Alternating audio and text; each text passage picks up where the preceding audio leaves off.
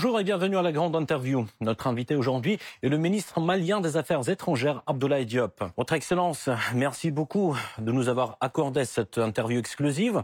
Ma première question porte bien évidemment sur votre visite à Moscou. Comment s'est-elle déroulée? Quels sont les résultats concrets de cette visite? Merci, la visite s'est bien passée. Euh, L'objet essentiel de la visite, c'était de poursuivre le dialogue politique avec euh, le ministre des Affaires étrangères, euh, Sergei Lavrov, et aussi de procéder à une évaluation de l'état de mise en œuvre de la coopération bilatérale. Sur l'ensemble de ces questions, je peux dire que les choses avancent entre nos deux pays. Il y a des résultats concrets sur le terrain, euh, sur le plan économique, a un certain nombre de chantiers qui sont engagés, qu'il faut suivre pour pouvoir concrétiser ça.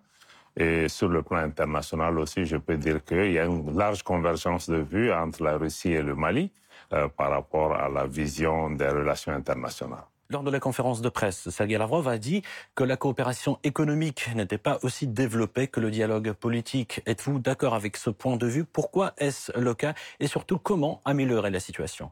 Bon, Vous savez, euh, la Russie et le Mali euh, sont de vieux amis. Il y a eu une relation très intense entre nos deux pays au moment des, au lendemain des indépendances. Après, les choses se sont ont changé avec les changements qui sont intervenus ici et dans nos pays. Et plus récemment, nous avons repris une coopération sur le plan de la défense et de la sécurité pour renforcer les capacités, ce qui donne des résultats euh, très appréciables et même très impressionnants. Naturellement, il faudra diversifier cette coopération pour pouvoir l'élargir au secteur économique euh, où il y a d'énormes potentialités. Je pense que ce qui a lieu maintenant, euh, c'est de pouvoir concrétiser les projets ou en tout cas les secteurs qui ont été convenus entre le président Goïta, le président de la transition du Mali et le président Poutine en marge du sommet de Saint-Pétersbourg, notamment dans les secteurs comme euh, l'énergie, euh, les infrastructures et beaucoup d'autres secteurs dans lesquels il y a vraiment des possibilités de travailler ensemble. Nos équipes se sont rencontrées. Euh, les projets sont à différents niveaux de maturation, comme la mise en place d'une raffinerie pour l'or. Vous savez que le Mali est un des plus grands producteurs d'or. Euh, donc nous pourrons profiter de la technologie, de l'expertise euh, russe pour pouvoir avancer sur ces différents Effectivement, chantiers. quels sont les domaines où la coopération bilatérale va bon train? Pour la coopération bilatérale aujourd'hui va bon, train. Comme je l'ai dit, il y a déjà le secteur de la sécurité qui est très très avancé. Euh, aujourd'hui, dans le domaine de l'approvisionnement en, hydro, en, hydrocarbures, avec toutes les difficultés qu'il y a sur la scène internationale, il y a des pas importants avec euh, la livraison d'importantes quantités de gasoil qui vont lancer aujourd'hui euh, l'importation de produits pétroliers de la Russie. Euh, nous comptons aussi acquérir beaucoup d'engrais, qui est vraiment une denrée stratégique. Le Mali est un pays à vocation euh, agro-pastorale essentiellement, et vous savez que l'engrais est une denrée euh, qui est assez rare sur le marché mondial, et le partenariat avec la Russie nous permet d'acquérir des quantités importantes. Les premières quantités sont déjà arrivées au niveau de notre pays.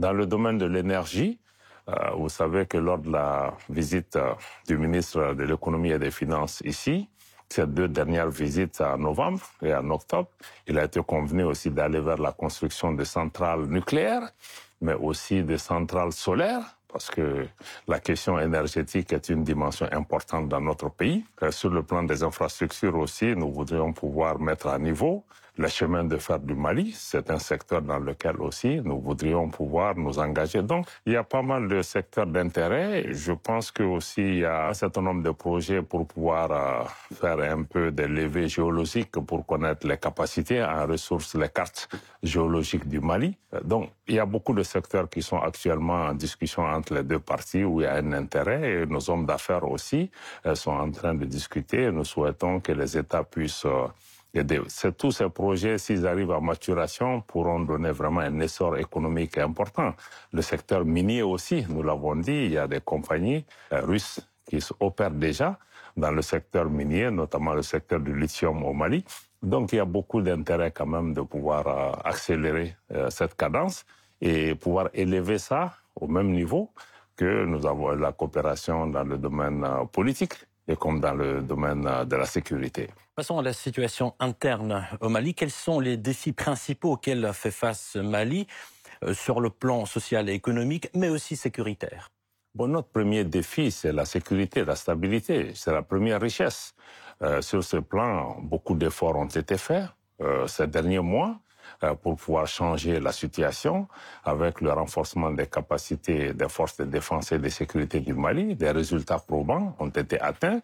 Euh, plusieurs localités qui n'étaient pas sous le contrôle du gouvernement le sont aujourd'hui et les populations commencent à revenir. Naturellement, avec le retour des populations, le défi devient plus euh, social et économique le retour des services sociaux de base dans ces localités pour pouvoir reprendre une activité normale. Euh, il y a beaucoup de gens qui ont fui leur champ. Il va falloir leur donner des engrais, des équipements pour qu'ils reprennent des activités euh, économiques. Euh, sur le plan économique, euh, le Mali a beaucoup de potentialités. Euh, le, Mali est généralement deuxième producteur de coton en Afrique. Malheureusement, ce coton n'est pas transformé. Et en le transformant, ça peut créer beaucoup de valeur ajoutée pour l'économie et beaucoup d'emplois pour la population malienne. Le secteur de l'or, c'est la même chose. Je l'ai indiqué tout à l'heure. Euh, on produit de l'or, on l'exporte, mais il n'est pas transformé localement comme l'unité de, de raffinage d'or que nous comptons mettre en place. Avec tout ceci, ça peut créer des valeurs ajoutées. Si on prend le secteur de l'élevage, après le Nigeria, le Mali a le potentiel en cheptel le plus important de l'Afrique de l'Ouest. Pourtant, nous n'exportons que des animaux vivants, pas de la viande, pas de produits laitiers. Si nous arrivons à transformer ces atouts localement, ça va créer beaucoup d'emplois.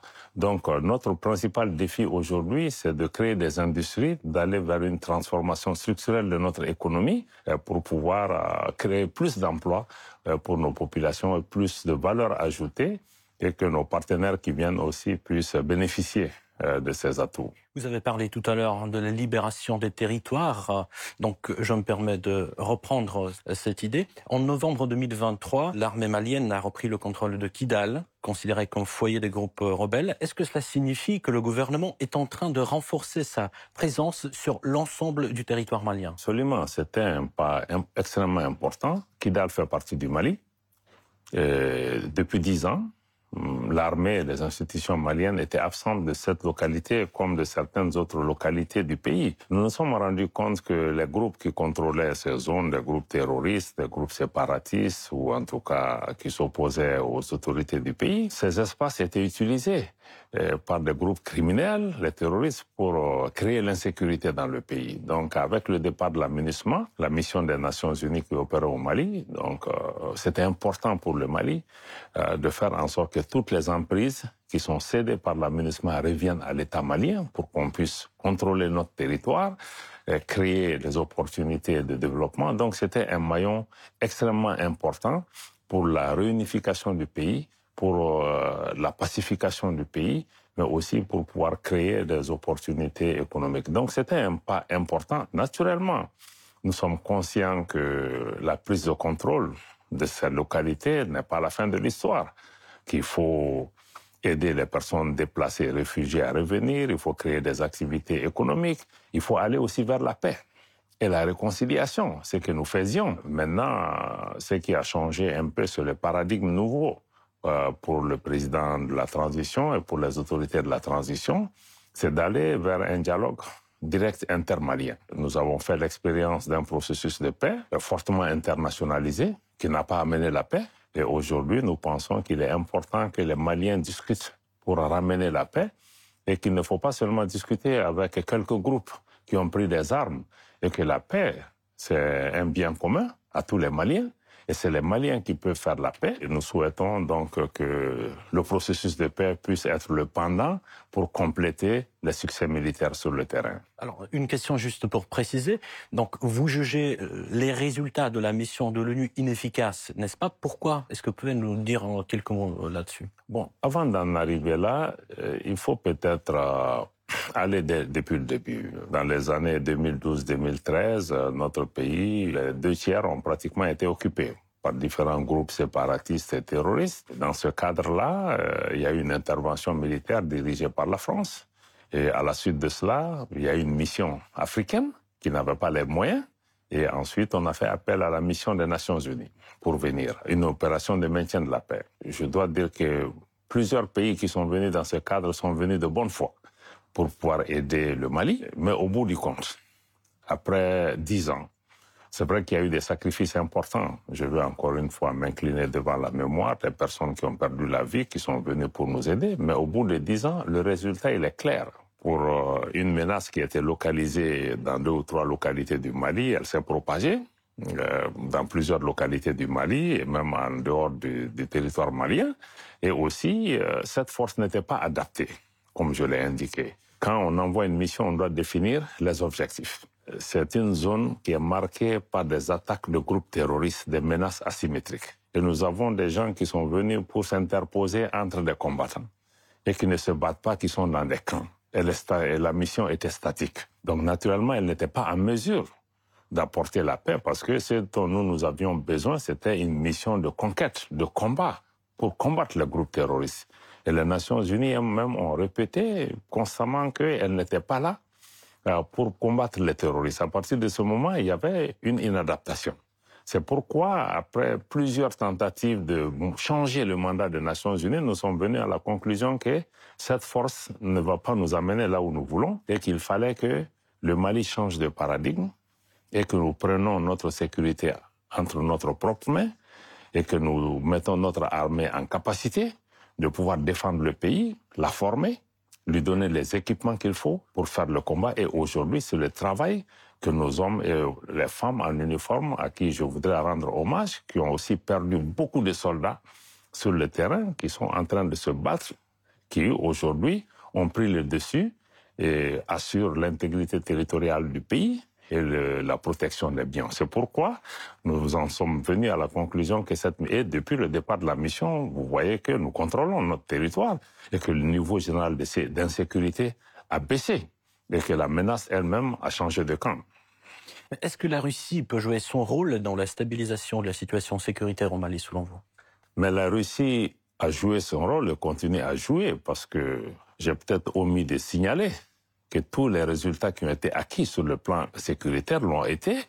Un, à cause du changement de paradigme sécuritaire d'une part. Deux, à cause aussi du choix de partenaires que nous avons diversifiés. Nous nous sommes tournés vers la Russie parce que nos partenaires traditionnels, soit ils ne jouaient pas un franc jeu, soit ils ne nous permettaient pas d'avoir les équipements dont nous avions besoin. Depuis que nous avons commencé avec le partenaire avec la Russie, nous avons senti une plus grande sincérité, mais aussi une plus grande réactivité parce que ce qui nous manquait, on a des hommes. Bon, il faut les entraîner un peu pour pouvoir se battre, mais ce qui nous manquait, le Mali est un pays de plus de 1 million 200 000 kilomètres carrés. Donc, euh, on a besoin d'équipements pour notre armée, on a surtout besoin de vecteurs aériens. Et aujourd'hui, la Russie répond avec une grande efficacité, une grande rapidité à toutes nos demandes par rapport à ça. Je dois dire que euh, les équipements qui sont acquis aussi avec la Russie le sont sur la base des ressources de l'État malien, qui engage les deux tiers, euh, les, près de 25% de son budget euh, sur les questions de défense et de sécurité. Ce qui change avec la Russie qu'on n'avait pas avec les autres, c'est que même avec les autres, même avec notre propre argent, il y avait une sorte d'embargo de fait où on refusait systématiquement de nous vendre même des avions de transport de troupes. Début 2024, votre gouvernement, conjointement avec euh, celui du Burkina Faso et du Niger, ont décidé de se retirer de la CDAO. Pourriez-vous nous expliquer les raisons de cette décision? C'est une décision que nous avons mûri avant de prendre, parce que, vous savez, le Mali, depuis le président Modibo Keïta et beaucoup de dirigeants qui sont venus après, nous nous sommes toujours engagés pour l'intégration africaine. Que ce soit la CDAO, l'Union africaine, le Mali est membre fondateur de toutes ces organisations. C'est donc avec beaucoup de peine que nous arrivons à cette décision, mais nous avons réfléchi depuis deux ans à notre présence au sein de cette organisation. C'est vrai que ces organisations ont pris des mesures quand il y a eu des changements anticonstitutionnels qui sont intervenus. Ça, c'est absolument normal. Euh, la suspension des pays.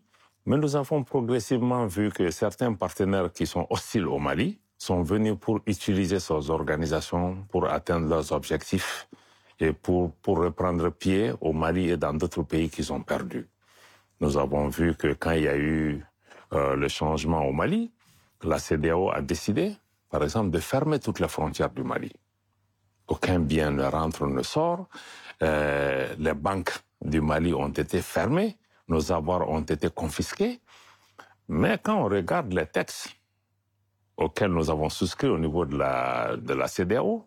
Jusqu'à ce jour, après deux ans, aucun responsable de l'organisation n'a pu nous montrer de façon claire les textes qui indiquent qu'on peut fermer les frontières du pays ou qu'on peut saisir les avoirs bancaires.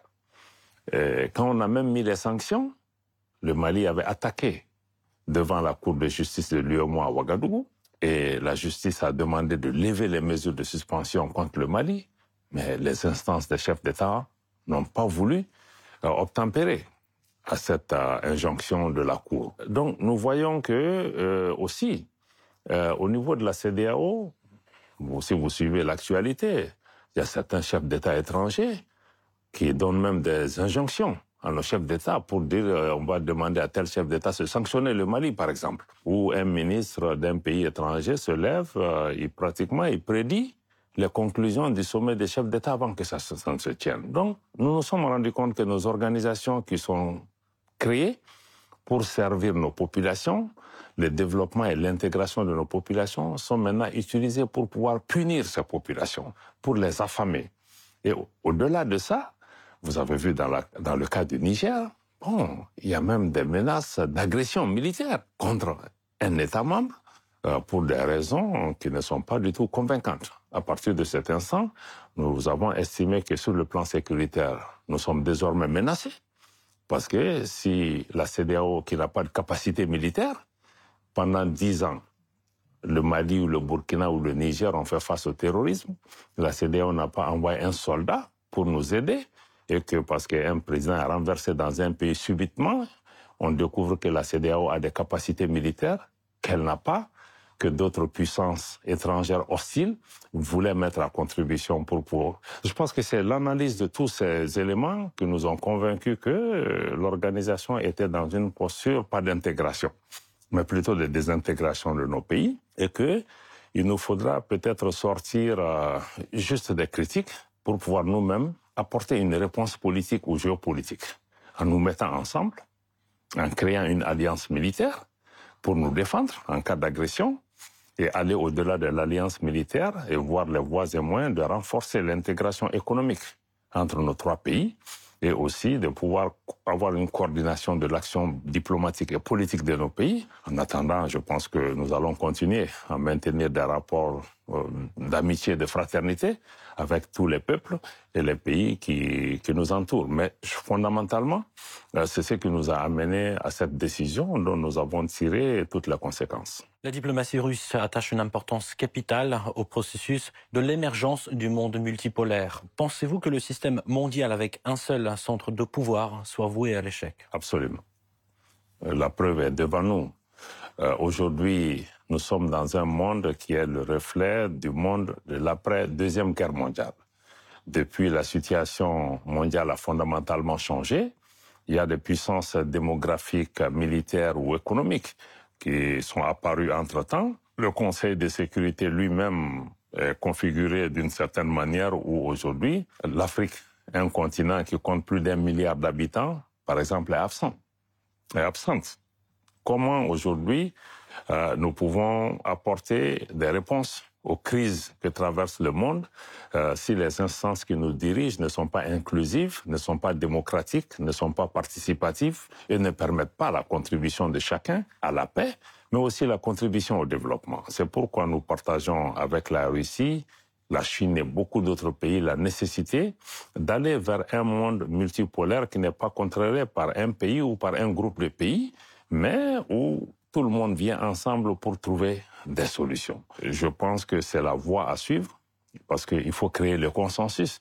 Vous voyez que sur les grandes questions de l'heure aujourd'hui, euh, nos institutions multilatérales sont absentes. Elles sont absentes parce qu'elles n'ont ni la capacité souvent, ni le leadership ou ni la légitimité pour pouvoir apporter les réponses. Nous avons la situation à Gaza qui se passe sous nos yeux, où tout le monde regarde, il n'y a aucune solution. Donc il faut que nous allions plus en avant pour pouvoir créer un monde où euh, toutes les puissances qui ont émergé à travers le monde puissent aussi euh, travailler, même nos institutions.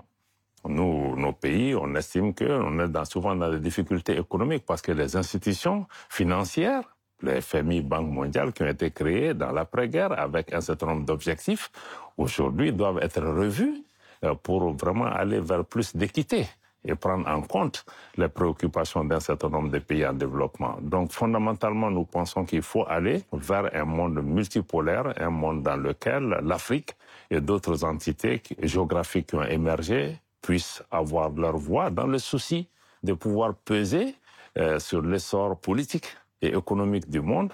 Euh, sinon, le monde est aujourd'hui dans cette crise de légitimité, cette crise de leadership et cette crise d'un système multilatéral qui n'est pas efficace. Comment voyez-vous le rôle des BRICS dans l'émergence de ce monde multipolaire? Justement, dans ce monde multipolaire, les BRICS continuent aussi une des alternatives, une des réponses. Parce que la nature a horreur du vide. Je pense que si nos institutions n'arrivent pas à se réformer pour apporter des réponses, euh, des pays des groupes de pays se mettront ensemble pour pouvoir euh, commercer à l'abri d'un certain nombre de mesures coercitives pour pouvoir euh, créer des relations de développement, pour pouvoir aussi constituer une force politique.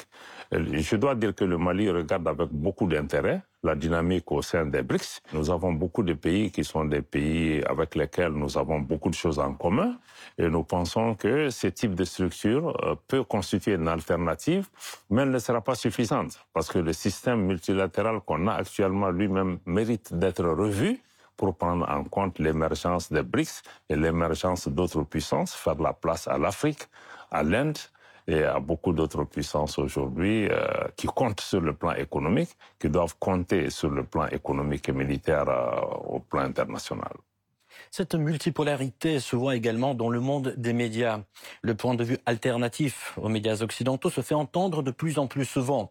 Pourquoi ce processus, selon vous, et surtout comment estimez-vous les tentatives de la Russie de briser ce monopole occidental sur les informations, notamment en Afrique? Autant dans cette zone que sur le plan international, nous sommes aujourd'hui carrément au cœur d'une guerre informationnelle qui malheureusement, comme je le disais, fait souvent même plus de morts que les guerres, que les armes que détiennent les militaires, parce qu'aujourd'hui, souvent, il n'est pas nécessaire d'envoyer des militaires dans un pays avec une radio, avec une télévision. On peut créer la désinformation, contrôler les esprits, créer même des tensions.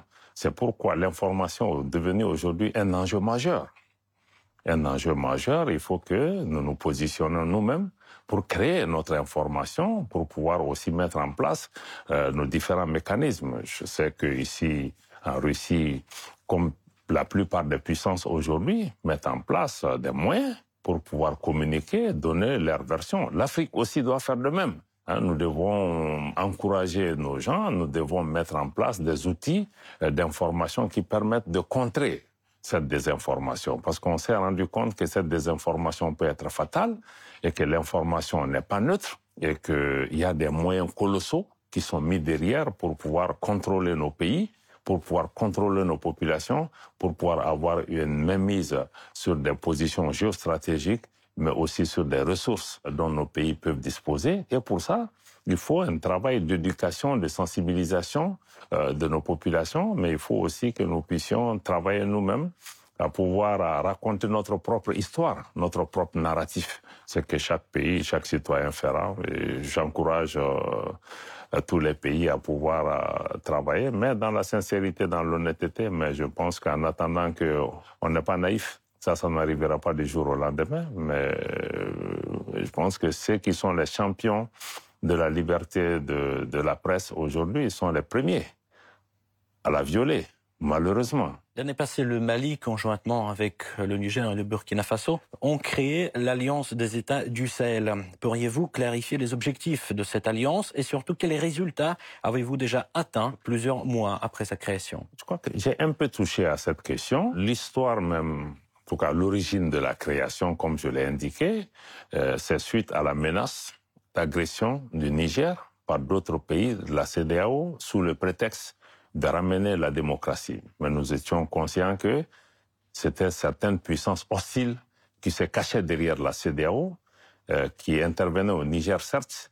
mais la cible finale allait être d'autres pays comme le Burkina et le Mali. Nous n'avions aucun doute là-dessus. Et c'est pourquoi nous avions le choix de nous asseoir et de les attendre arriver ou de nous lever, d'anticiper.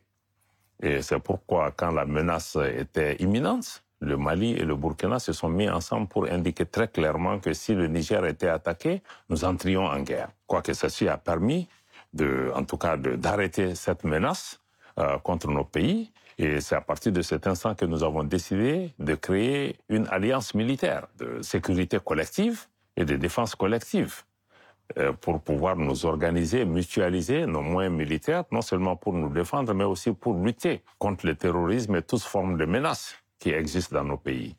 En faisant cela, nous nous sommes rendus compte que ceci n'était pas suffisant et qu'il nous faut nos pays avec les problèmes qui se présentent dans la région et les insatisfactions que nous avions avec nos organisations qu'il faudra que nous voyions entre nous comment nous pouvons aller plus loin dans le renforcement de l'intégration régionale en créant des projets structurants entre nos pays, en facilitant la libre circulation des personnes et des biens qui souvent est sur papier mais n'est pas réel et en mettant en place des projets structurants dans le domaine de l'énergie, dans le domaine des infrastructures, dans le domaine de l'agriculture. Donc il y a un travail que nous pouvons faire en commun pour mutualiser nos efforts et aller vers une intégration plus poussée.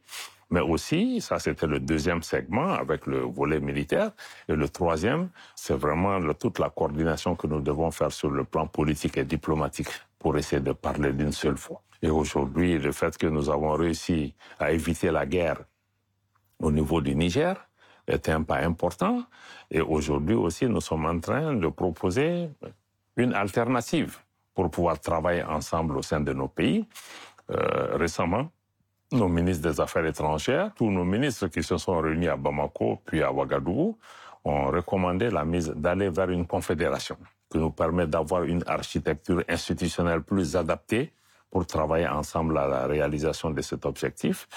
Euh, il est attendu que nos chefs d'État puissent valider ce, choix euh, pour permettre à nos pays d'avoir un mécanisme qui nous permet de travailler ensemble, mais aussi de rester ouverts à la collaboration et de créer de nouveaux arrangements avec les pays voisins euh, pour pouvoir renforcer euh, les relations de coopération.